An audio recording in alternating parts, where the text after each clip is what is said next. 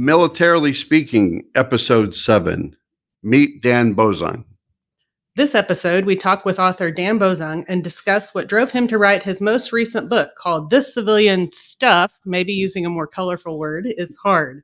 We're going to talk a little bit more about why he titled that book that way, right? Yes. And of course, Tom, we're going to play the military minute. Favorite part, right? Oh, yeah, some days.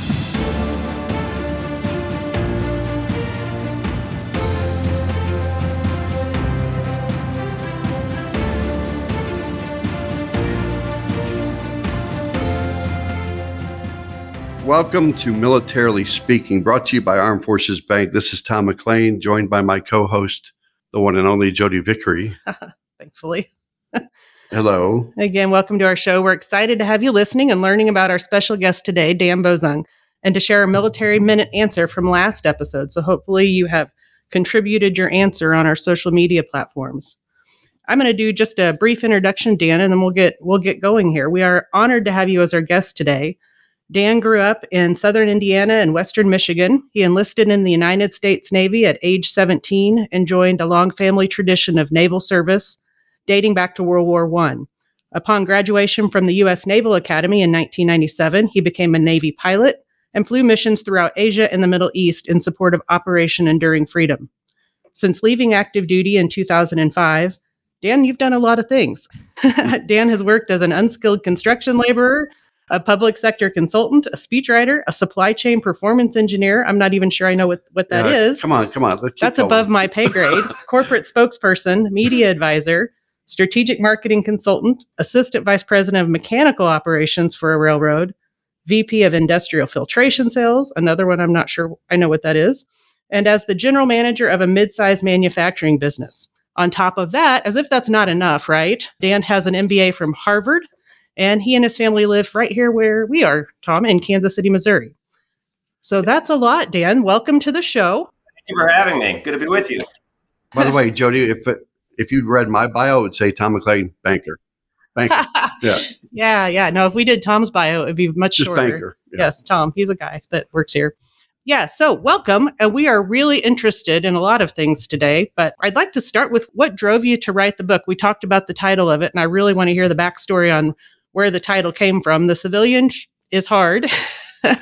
where I almost said it. Where did where did that come from, and what drove you to write the book, Dan? Yeah, so I mean, so briefly on the on the title, right? So my desire working with the publisher was I wanted to capture the entire book in a title. So so how do you do that? And, and I think that title certainly achieves that. But also, I wanted to get people's attention. There, there are lots of books that have been written about the military to civilian transition experience. I wanted this one to stand out because I really wanted to grab my fellow servicemen and women kind of by the lapels and give them a shake and say, "Hey, listen, all right, this is whatever you've read, whatever you've heard. This this is hard stuff." So I wanted the title to reflect that. And so it was actually it was actually the publisher's idea to go with that particular title. And it was it, was funny because I had a conversation not long after the book came out with the the book buyer for the Army and Air Force Exchange services uh, about potentially putting the Mhm. book in all Army and Air Force exchanges all around the world. Uh, and ultimately, we couldn't do it, be- but because of the word choice in the title, the thought was that the generals would never approve and go along with it. Therefore, it is not on the shelf in any exchanges. So there, there, there's the background behind the title. So it's still a great title, and I think it's absolutely appropriate. Well, well, thank you. I'm, I'm glad it achieved its aim in that regard. So, you know, you asked the question, well, why did I write the book? And, you know, in my bio, yeah, I've, I've done a lot of things, and there are a couple ways to look at that. One is I've had a lot of diverse experience. The other way to look at it is this this guy can't hold down a job, right? so, so what what's going on there? And, and I wrote the book because I I really really struggled with the transition experience and I'm sure we'll talk a little bit more about that in a bit. I wrote the book because I wanted to understand that experience. I really wanted to unpack it and understand what portion of that experience was attributable to unrealistic expectations, just bad luck, but also poor choices. So the question was what part of that experience do I need to own and understand so I can apply lessons to future positions, future jobs, future experiences, so that I, I don't screw them up the way I did a lot of my others. I, I really wanted to learn something of my own experience. So that was one reason. The second reason was, you know, I've had a lot of conversations with a lot of fellow veterans through the years. And I think my story is pretty extreme. But what I found consistently is a lot of people struggle with the transition. A lot of people struggle with the experience. So I wanted to put something out there to say, hey, listen, if a guy like me who had every possible advantage a person could have going into that experience, if I could struggle, don't beat yourself up if you struggle too. And then the final reason for writing it is I've just always wanted to write a book. It was a bucket list item for me. It was a wonderful experience. I'm really Me glad too. I did it. Yep. And uh, it's just something I always I I always want to do. So that's that's why I wrote the book. Gotcha. No, that that's great. And please don't ever write a book, Tom. I heard you say you, You know, wanted I've to got- write one too. I've actually got three books in the making. One's Oh. about driving etiquette, right? One's about Eng- English Proper grammar, yes. Grammar. One's about a nine-year-old little league baseball player, and the other one's about driving etiquette. Oh, not that you have Did I issues. say driving etiquette already? yeah, that's four So books. all right, I'm writing this. I'm writing a sequel to the first one. hey, hey, Dan, you ready? Here comes another question for you. Sure. After after being a U.S. Navy pilot, then graduating from Harvard Business School, you were on the path to success. Tell our listeners, tell me and Jodi, what happened next as you transitioned to a civilian career. Yeah. So so I think what happened in retrospect was it was entirely predictable, right? And the reason why, and- obviously things didn't go well. I think I think that could have been predicted because first of all, I was never at peace with my decision to leave the military. I was never at peace with that. And then the second thing was I had no clue what I wanted to do in the private sector. So you put those two things together, and that, that was not recipe for success as I was leaving the military going into the civilian world. So I, th- I think that explains part of it. And so, and the other thing was when I got to Harvard, you know, rather than take advantage of any one of the number of golden opportunities that were presented to me, rather than take advantage of any of those opportunities, I said, you know what, I'm a smart guy. I can figure this out on my own. I am going to, I'm going to blaze my own trail here. And what was the result of that effort? Well, less than five months after I graduated from Harvard, I got fired from my first job. So that gives you some indication of how smart I really am. Yeah. Well, in light of that, for people that have, you know, maybe the same kind of background and resources or uh, different resources that you might have had at the time, what advice, like if you had to break it down and boil it down to a few gems, what advice might you give people that are transitioning from a military career into a civilian workforce? What are those big things for you? Sure. So I'm always somewhat hesitant to give advice because everybody's situation is is different. As I say, my situation was a little extreme. So I, I put the uniform on when I was 17 years old, and I didn't leave active duty until I was in my, my 30s. So I spent very much my formative years in the military, and that was a factor. So I again, everybody's experience is different, but I'll say a couple things. One is, I think you have to take your military experience when it's finished, put it in a box, put the lid on it, seal it, turn the page, start the next chapter. Right? You you you have to truly turn the page and, and accept that you are now on a, a fundamentally different path. Now, listen, that military experience, it'll always be a part of you. But what, what happened to me Mhm. was I had this really bad habit of comparing my civilian experience to my military experience. And, and by the way, I had a, a wonderful military experience. Everything seemed to go my way. And I, I would always compare my civilian experience and civilian leaders to military leaders in my military experience. And I was continually disappointed. Now, I've had friends tell me that, hey, listen, you, you might be over idealizing your military experience some. But even if that's the case, I just I was consistently disappointed. And what I understand now is that it's that's not useful. It's just it's not useful.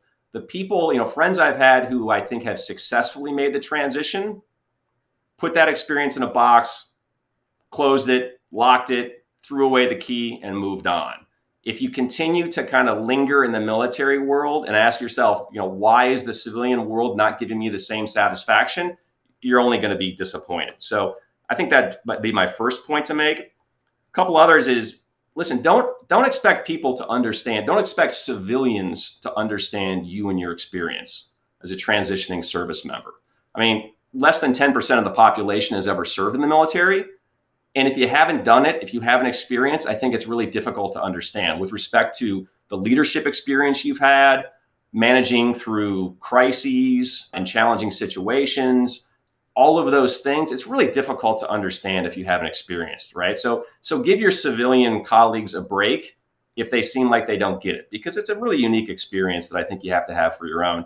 And the last thing I'll say is, is listen, this, this is hard stuff. This transition stuff is hard, no matter how long you spent in the military. Go easy on yourself. Be forgiving of yourself, particularly if you have a false start or three, like I did.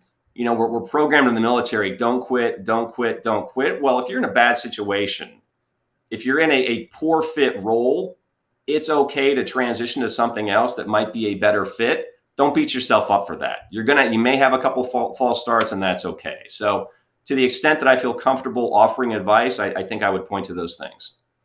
That's really interesting. My husband actually literally did what you described with your first one. His uniforms came home. He retired out of Fort Knox, Kentucky. They are in a box in our basement. There's a lid on it, and they haven't come out since. So I don't know if that was mentally part of what he was going through as you described that, but we've got such a box. Yep. And Dan, you make you, you made a good point earlier about talking about your prior careers, we see that a lot in our civilian workforce too, where we we hire bankers that came from maybe Wells Fargo or Bank of America or Penn Federal, you name it, or or community bank, and there never never a day passes when we don't hear, well, this is what we did at my previous bank, or this is how I would do it here because we did a great thing at our previous bank. Well, we don't really want to hear that stuff. Just put it away, put it in a box. This is how we do things here. This is our culture. This is our product set. This is how we do business. This is our marketing strategy, you name it. Just set it aside and focus on something that you're doing today. And yeah, apply some of the knowledge and skills and experience, but don't bring don't bring out the baggage. Just be proud of where you work now and keep moving forward. I think that's spot on, Tom. I think you're exactly right. Dan, that was my pontification for the for today's podcast. he does that from time to time. Uh, no, I, I, think it's spot on. And now he's supporting you in your pontification. well, good. Let's take a moment of silence for that, shall we, Jodi? Somebody appreciates me. So both Jodi and I read your book. We told you that, and we'll give you a receipt for that so you can send it. No, I'm kidding. So we read your book. There were a lot of great takeaways for us, and I, I especially liked. I told Jodi this this morning. I told her I said I love the way you recap your chapters, if you will, by lessons learned, because the if you miss the point, which you should because it was well written, but at the end of it, it's like, well, th- those takeaways actually apply to my life, my career, where I am currently in my situation. And the lessons learned summary was was pretty compelling for me. So tell our listeners what kept you motivated to keep moving forward when you face challenges along the way. And I think you know those challenges are whether you got fired from a job like you referenced earlier, whether it's taking on a new job and trying to integrate into a new culture, whatever happens along that way, what what are some of those best practices that you can tell our listeners? Uh, well, Tom, I'll be I'll be perfectly honest. I had no choice but to move on. I, I had a family. I have a mortgage. I was up to my eyeballs in student loan debt from Harvard. So I had no choice but to move on. So that was certainly part of it. The other thing was I made a significant investment in my private sector career when I went to Harvard. And I am absolutely determined to realize a return on that investment. So that motivates me to, to move forward. But I, I think the, the more compelling piece, and, and forgive me if this sounds a little bit cynical, but I refuse to be defeated by the likes of Loren and Gerard and King John, some of the people I write about in the book. I refuse to be defeated yeah. by the civilian world. I absolutely, I, I don't, I refuse. Okay. I, I believe in myself. I believe in my capabilities. I refuse to be defeated by this stuff. And it, it's like it's like that scene from Ferris Bueller's Day Off where he sneaks into that restaurant and he pretends to be Abe Froman, the sausage king of Chicago. That's you know, and Cameron's sitting there going, Ferris, come on, let's get yes. out of here. We shouldn't do this. And, and what does he say? He said, Hey, if I'm going to get pinched, it ain't going to be by that guy. and that's how I felt about every bad boss I've ever had. Like, no, you are not good enough to get the best of me. I refuse to be defeated by you. So a lot of it's just plain stubbornness on my part. And again, that might be a bit cynical, but it's the truth. I refuse to be defeated.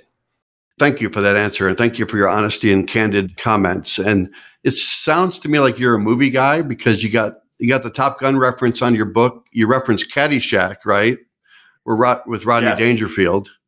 That's right. Now you're referencing Ferris Bueller. You got you got anything else you want to share with us about your favorite movie? Well, we, we can just go down the, the whole the whole list of '80s greatest hits. I guess it it feels like I'm stuck in that decade. From but- Breakfast Club, right? Oh, that was Yeah. a good one. yeah. I watched that a Oh, lot. for sure. Yeah, yeah. Uh, Uncle Buck. Yeah, absolutely. I, Yeah. I, a- 80s movie references, I could I could go all day. So Oh my gosh, Tom, it's your what is Ooh, it? Is your we- we could- doppelganger? is that the right? We can create a game show or something, right? No, And no, do a we podcast can't. about it. No, All right. we can't. You have a day job, Tom. All right, let's keep going with We're, Dan. we're going to shift Time is precious. Yes, we're going to shift gears. I want to get to the storytelling side of what what you do with the book. So, you know, as as listeners can go to your website, which is www.danbozung, B-O-Z-U-N-G.com, they'll see a section on stories. Can you talk a little bit about the storytelling side, why that was important to you, plans to bring back those stories or even expand on them in another book? yeah, for sure, for sure. So the the purpose of those stories. So this was something the publisher had me do. So I actually I released those stories once a week in the four or five months leading leading up to publication of the book. So they were intended to be a bit of a teaser leading to publication.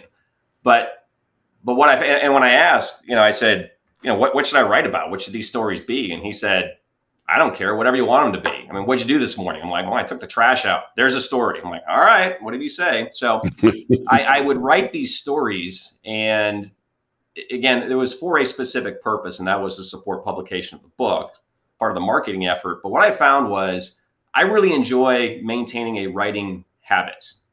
So I would I would force myself early in the morning as part of just my daily routine. I, I had a certain word quota. I had certain topics that I wanted to address, and, and just having that daily writing habit was something I really, really came to enjoy. So, again, they were intended to serve a specific purpose, but just exercising those muscles, those writing muscles, were something I found very useful and very enjoyable. So, yeah, you ask about other books. I, I absolutely intend to write other books. In fact, I, I have a, a manuscript sitting on the shelf at the moment that I've gotten some initial feedback from the publisher. I hope to get that out sometime in the next year. So more to follow on that. But I was surprised by how much I enjoyed the publication process. So my expectation was that some editor would get a hold of, of my baby and and ruin it. And I thought I would be very frustrated in the process. And what I found was quite the opposite. And ultimately, as I was working with the publisher and the editor and all the creative folks on cover designs and things like that, what I found was the finished work, in my opinion, it is far superior to anything I could have done on my own. So I really enjoyed working with these folks, going through the publication process, and it is absolutely something I intend to do again. Excellent. Well, we'll have you back for book number two. Very Yeah. good. I look forward to it. Yeah. There is, uh, we have a couple more for you, Dan. There is a comment in your book that states being in the military is easy, being a civilian is hard. How can those in the military make it a little less hard when they close out their careers after serving our country? And it's it's a great question, and I think there, there's a bit of a range of answers. So, so for example, if, if for example in the military you were an IT professional or somebody who is involved in cyber warfare, and you you really enjoy that, I think your transition to the private sector is likely to be less painful and more successful because you can step right you can likely step right into a role right into an industry or function that very much aligns with your interests and your military experience on the other end of the spectrum are guys like me who have no don't have the first clue what they want to do in the private sector. And and for those people i would say i got some great advice from a harvard professor that i've never managed to follow and that is you need to think in terms of industry function and geography. So if you have a particular industry that's really interesting to you if you're into cars you know the automotive industry right? Well if you can't figure out the other two the function and the geography well you know just find something find a role in the industry so that you feed that interest and then you'll figure out the other two right function let's say i don't know you're a finance professional in the air force or, or something like that and you're just really interested in finance income statements balance sheets all that stuff well you know, then that's your function. Go find a role in that function. And then you might be able to be agnostic to industry or geography because you're, you're in a good fit function. And then finally, you know, geography. If you can't figure out the other two, but you are absolutely certain that you want to live in North County, San Diego, the way I was when I graduated from Harvard, if you can't figure out the other two, well, go find something to do in that area. Ideally, you line up all three. You get a job in an industry that's interesting to you in a function that aligns with your your talents and your interests, and you're able to live in a place where, where you want to live. If you can align all three, great. If you can only get two out of the three, okay, or at least get one out of the three. I pretty consistently demonstrated an ability not to get any of those right. So I would say I think that's a I think that's a constructive approach. Thinking about the transition if you if you don't know where to start. That makes a lot of sense. I uh, should I do a joke here or not? We're good. No, I think I think you just stumbled on a new title for your next book too, right? It's because you talk about industry function and geography. So call it transitioning to civilian life. It's a fig deal.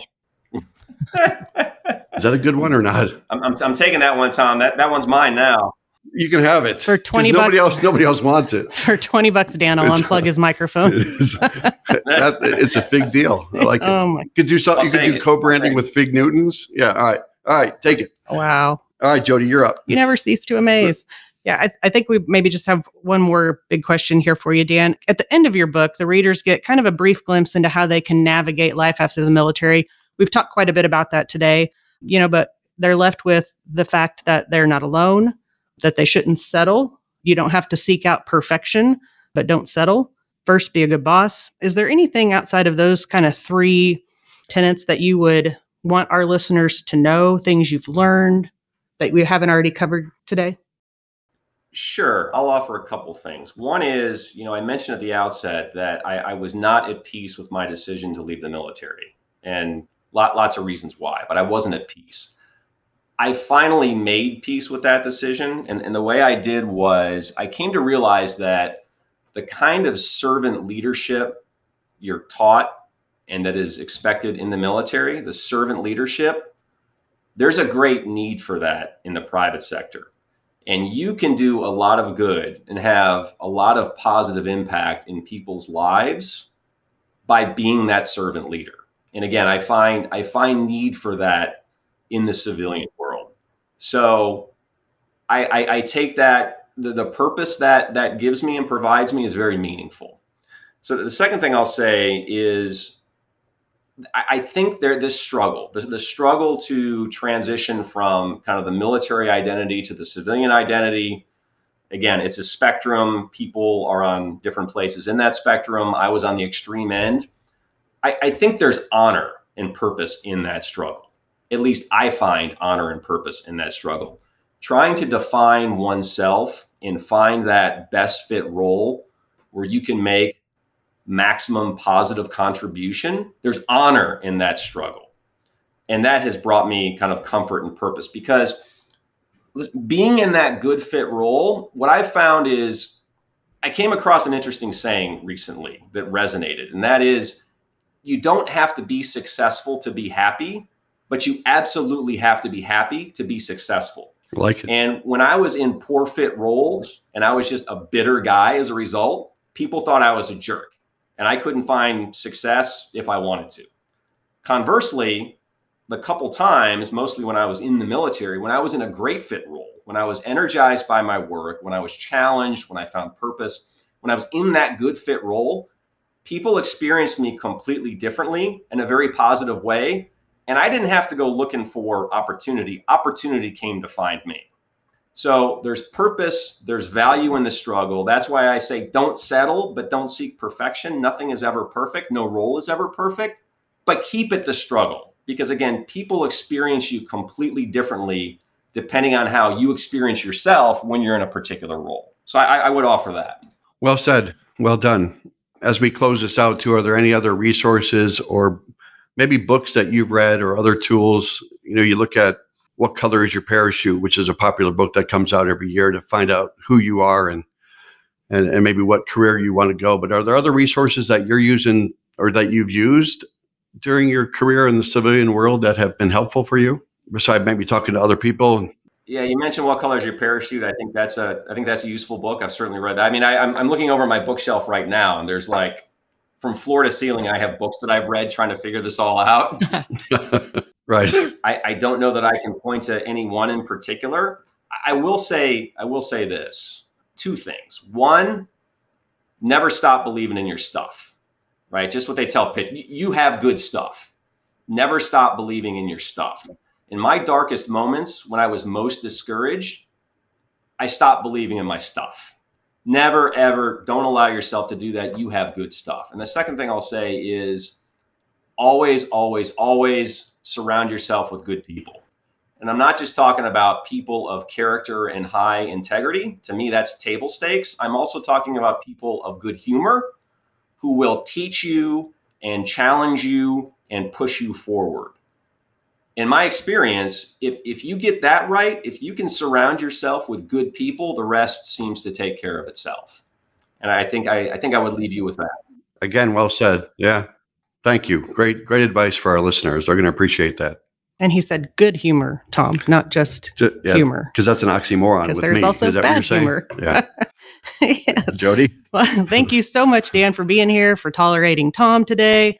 We're grateful. I think you've shared a lot of wonderful information that everybody in our audience will benefit from. I know as my husband transitioned into the civilian world after 20 years in the Army, he had maybe not as extreme, but similar circumstances and situations as, as you adjust, you know. So what you said today really resonates with me. And if you'll stick with us for just a minute, we have a little thing we like to do called the military minute. Yeah. It's a so the question is So it uh, might be more fun to us, I think, than anybody else. And but. I want you to ask this question. Is that okay? Yeah. Okay, good. Yes. But first, last week's military minute, because we focused on PCS moves and uh, the VA loan process, the question was how many military families PCS annually? So hopefully you have submitted your answers on our social media sites because there will be a winner. But the right answer is between 420,000 and 500,000. Big numbers. Big yeah. numbers. A lot of people moving around, a lot of families situations upended on the regular basis. So look for somebody to be notified as the winner. And now to transition to this week's military minute relative to Dan, a fun fact that we picked up in your book. Hopefully you don't mind. What is so special about Dan Bozung's hair is what we'd like to know from our don't answer Dan. so if you know the answer, you're going to have to do a little digging. Going to have to check out his website at www.danbozung.com. Yeah. You can get a copy of the book, find the answer to that, post it on our social media, and you know there's there's something in it for you. Don't forget that the winner gets a chance at fifty dollars for them and a fifty dollar donation to a charity of their choice.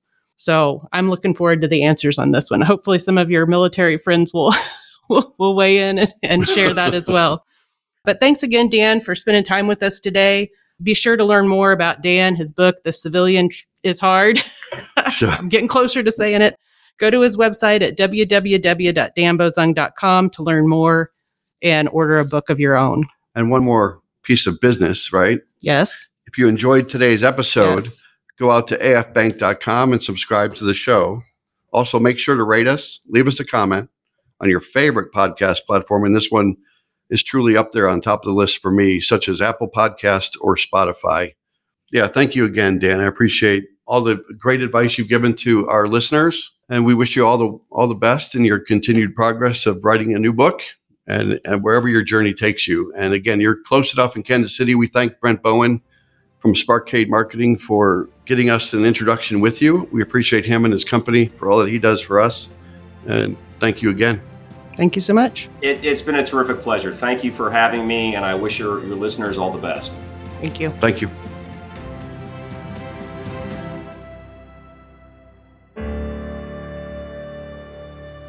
Copyright 2022 Armed Forces Bank member FDIC equal housing lender. All non-Armed Forces Bank owned apps, websites, company names, and product names are trademarks or registered trademarks of their respective owners. Their mention does not imply any affiliation with or endorsement by Armed Forces Bank of them or their products and services. They are merely used as examples of the many available apps, companies, and websites that offer similar services. Before using any app or website, you should carefully review the terms of use, data collection, and privacy policy. Apps may have an initial cost or in-application purchase features. This information is general in nature and is not intended to be legal, tax, or financial advice. Although Armed Forces Bank believes this information to be accurate, it cannot ensure that it could change. Statements or opinions of individuals referenced expressed herein are their own, not Armed Forces Bank. Consult an appropriate professional concerning your specific situation and respective governing bodies for applicable laws, such as IRS.gov for current tax law. Armed Forces Bank, the Armed Forces Bank logo, and the militarily speaking logo are registered trademarks of Armed Forces Bank.